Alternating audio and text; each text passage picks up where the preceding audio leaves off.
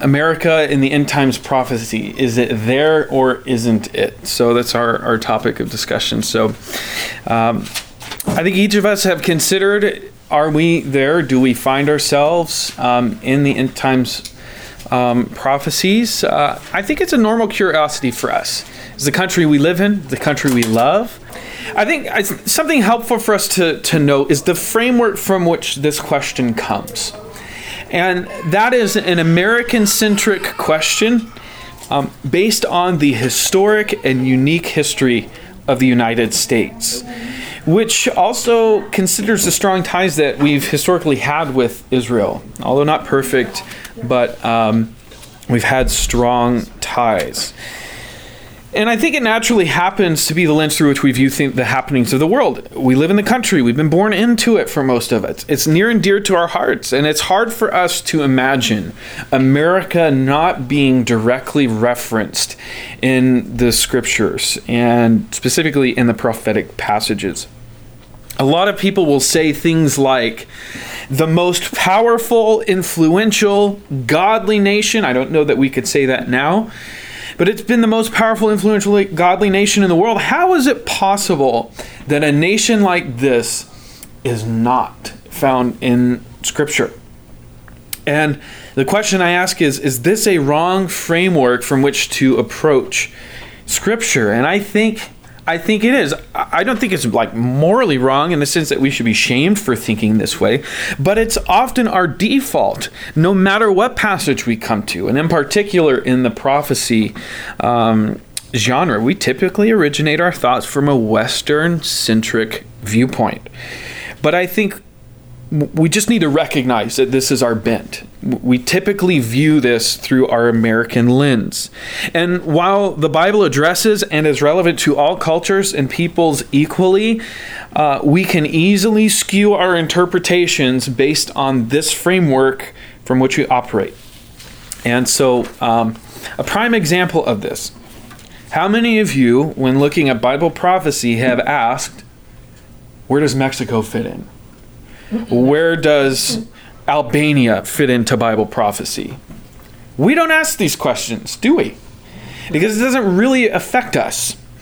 We ask the question, what about America? Because that kind of affects us and it, and, and it has our curiosity. And the temptation to interpret from this framework is going to lead us to new interpretations that break from conclusions normally arrived through literal interpretive methods. Most of the. Um, passages where people say America's there, they arrive at that conclusion through an allegorical approach to Scripture.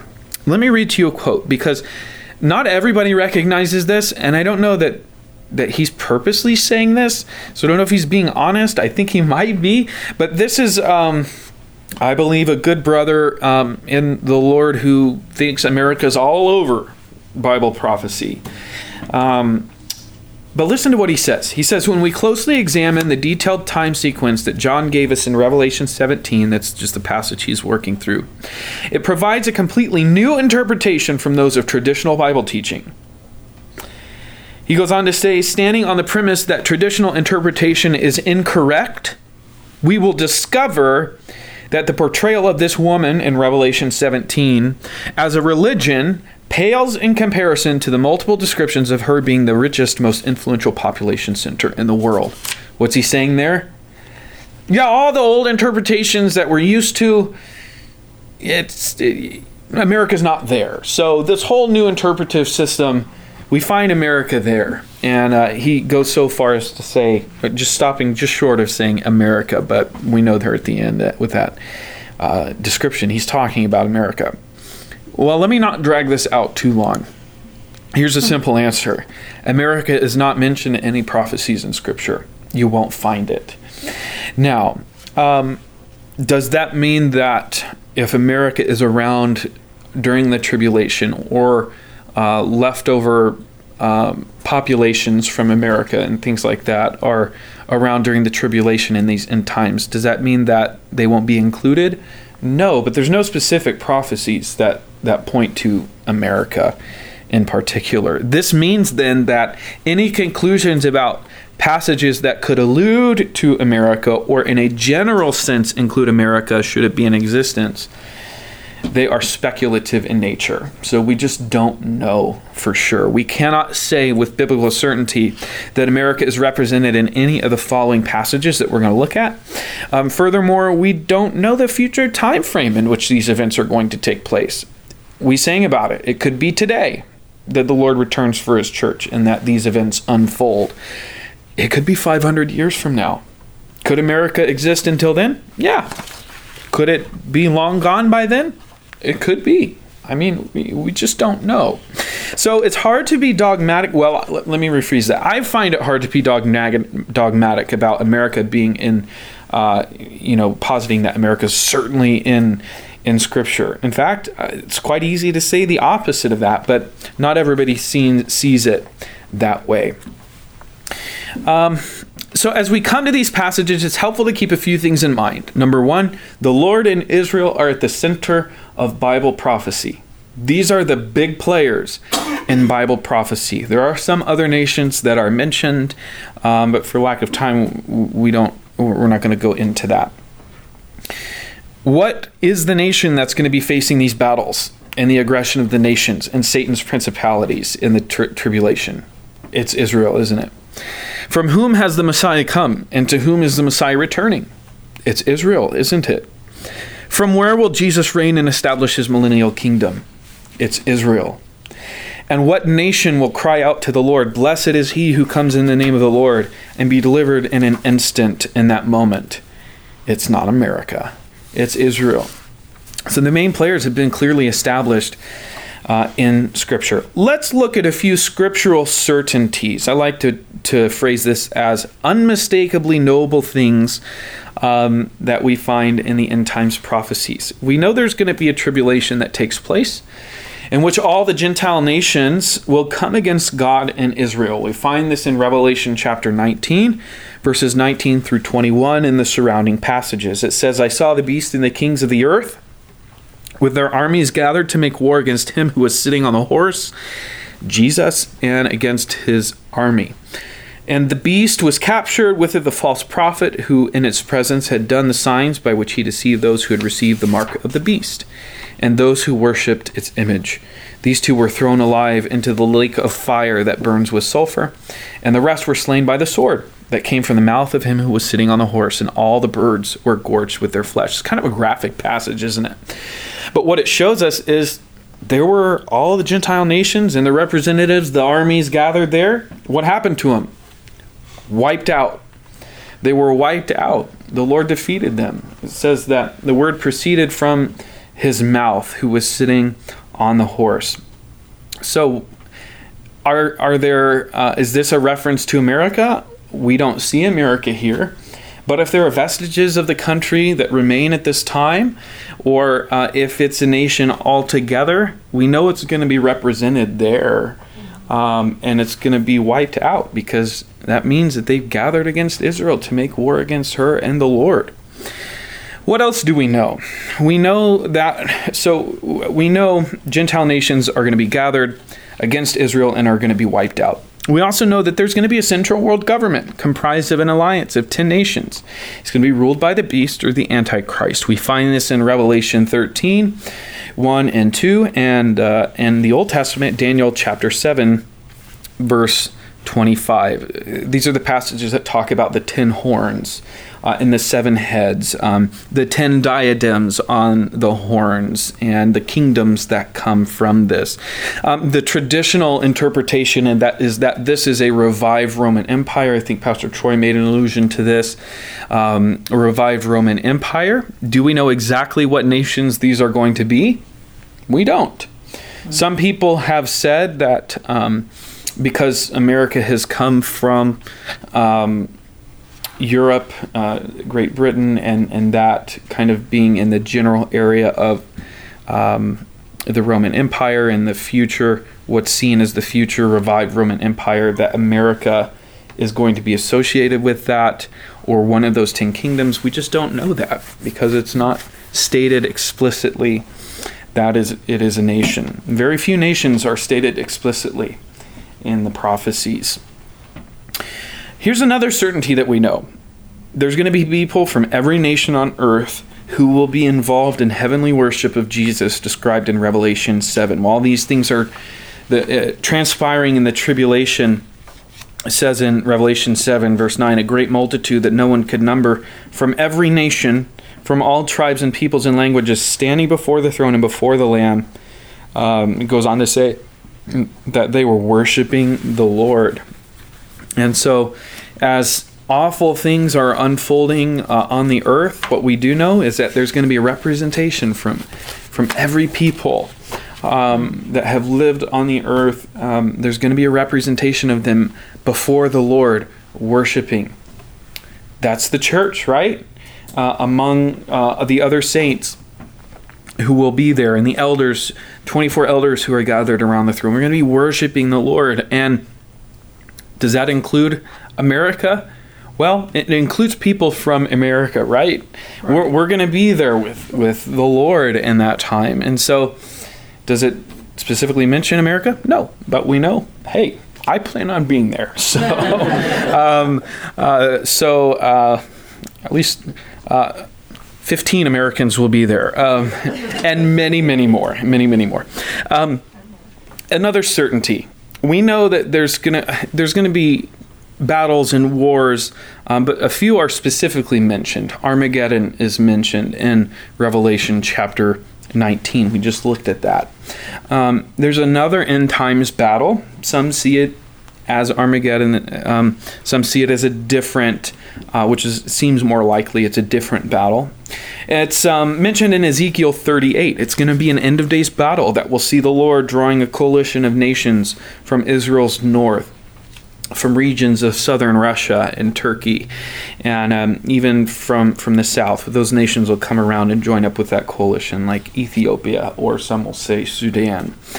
Um, they're going to gather to make war against Israel, but the Lord is going to defeat them miraculously and protect Israel. There's a reference that we'll get to in just a moment in that passage that some say, see, America's there. Um, what's not certain is that America's there. What is certain is that this battle is going to take place, and there's going to be many nations gathered and represented there. So, what are some of the popular claims we've looked at? And these are far from all of the passages that we could go to. Um, what are some popular claims? And maybe you have you've heard these, and I, I'm framing these as unmistakably unknowable. We just don't know um, that these, um, you know, nobody can say for certain this refers to America. Here's some popular views and some summaries of why these are clearly speculations of America in the end times. Many of you have maybe heard America um, referenced as Babylon in Revelation 18. Let me read to you a quote from an author that really just nicely summarizes this passage. It says Babylon is described as being full of immorality, a world superpower, proud, a place of wealth and affluence, selling its goods and gold to the world, uh, helping other nations to become rich. Once a light to the nations, suddenly destroyed in an hour, with the whole world watching and the smoke of her burning, which many people will say that's a reference to 9 11 and the attacks that happened there. I mean, at first glance, you see that and you're like, huh, that sounds kind of like us, doesn't it? Um, while those descriptions are accurate of um, much of our society, um, Babylon in this passage, among other things, again, we don't have time to go in every aspect of this, it's actually described as a, a city specifically. It's not described as a nation. And so people will say, well, again, it's allegorical. So it's referring to nation. Um, but we can't make that conclusion we should take things literally as we can. And when it talks about a city, unless there's good evidence to say that it's a nation, well, it's a city, uh, according to what's written there. Um, how about Daniel chapter 7? Um, America is described as the eagle's wings in Daniel chapter 7. Uh, America um, is described as one of the seven heads in Revelation 13. Maybe you've heard this one. Uh, America is the great eagle of Revelation 12, verses 13 through 14. Um, at some point in the tribulation, um, Satan is going to make war against the Lord. He's going to be uh, cast down and defeated um, in that battle by the archangel Michael. And then he's just going to try and wreak havoc on Israel. And people, um, there's, there's that passage that refers to um, the great eagle that kind of swoops in to protect and help Israel. Um, and people will make the claim that since the eagle has been the symbol of America, and since we have historically been one of Israel's greatest allies, that this refers to, to the United States. Hmm. Um, it's far from conclusive to say that. I don't think we can come to that conclusion again, operating from that literal interpretive method that, that we are grounded in. First off, we don't know what the world is going to look like in the tribulation, the state of the nations and of the world. It's far from conclusive that America is going to be in the same standing as it is now, given the radical events of the tribulation. And it's just anecdotal to say, "Oh, look, there's a great eagle." Well, you know, our our national image is an eagle, so it must be us because who else would it be? I mean, that's really what that conclusion is. Like, who else could that be? Um, I think it's more reasonable to see this as imagery, um, a personification of God and his provision and protection for Israel. Uh, many times throughout the Old Testament, in particular, the Lord is personified as an eagle and wings protecting his people and so forth. Furthermore, Albania, Mexico, Austria, and Serbia also have eagles as their national symbol. So um, I just, it's like, okay, whatever. Um, make your argument from scripture and not from anecdotal, historical, whatever you want to call it. Um, some people will also, this is an obscure passage also. Um, some people say that uh, in Isaiah 18, this is an end times prophecy, um, there's a people referred to as tall and smooth skinned people. And people are like, that's America. We're in the end times. And I, I'm just like, you just see like some of these interpretations are rather shallow. Um, mm-hmm. I don't think we're the only tall, smooth-skinned people in the world. Um, and and furthermore, I think because of our history, you just we're, we're the melting pot of the world, right? Mm-hmm. Um, so it's it's an obscure, really weak conclusion to come to. Uh, Ezekiel 38 13. Um, again, going back to that end times battle of Ezekiel 38, there's a coalition of nations that will gather to Israel's north and come down to make war against Israel. And this is uh, the end times battle where Gog and Magog. Um, this coalition of nations will make war against um, Israel. The timing's unknown to us there's a lot of major thoughts on that. I'm not going to go through that, but um, there's a reference in verse 13. The world is going to be looking at this stage forming, and there's going to be some nations that are like, I wonder if we could benefit from this. Um, verse 13 it says sheba and dedan and the merchants of tarshish and all its leaders will say to you have you come to see spoil?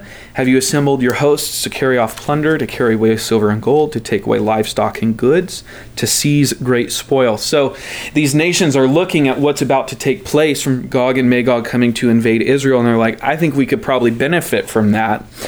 And some people make the connection that tarshish refers to a western settlement and in particular um, the uh, the leaders that it refers to uh, refer to America. Let me just read to you this summary, and we'll bring it to a close and give you an opportunity to ask some questions if you have any. Uh, this summary reads The merchant of Tarshish uh, referred to the Phoenician maritime and trading community located in modern day Spain during the general time of King Solomon, some 3,000 years ago. Second, the merchants of Tarshish during the last 500 years developed into the modern mercantile nations of Western Europe, like Spain, Holland, and Britain. Third, the phrase with all its villages, in the ESV it says its leaders. Um, I think maybe in the NKJV it says with all its young lions. Um, these are all a reference to the leaders that um, contextually that have come from Tarshish. So um, could it be you know leaders within Tarshish who, who have been raised up from that possibly but uh, some people say no actually um, America came from if you if this is the the uh, interpretation that you're you're coming with um, it's not hard to say well America came from Britain and therefore as one of the greatest of those uh, Western nations that derived and came from from this it must be a reference to America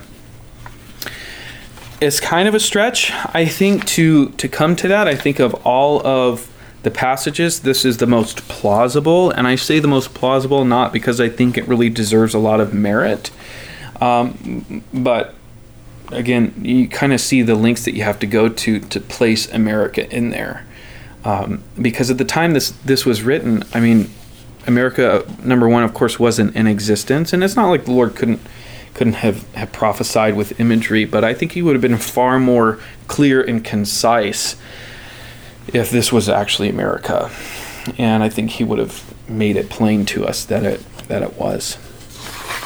So, what are some conclusions that we should draw from this? While some are quite confident in their assertions that America is clearly portrayed in the scriptures, I don't find enough evidence to dogmatically claim unmistakable references are found in scriptures referring to America. You just don't find it. In fact, I think we find the opposite that America is clearly not referred to in the scriptures, but could be included in some of those more general um, references to all the Gentile nations that that we ultimately know the end to.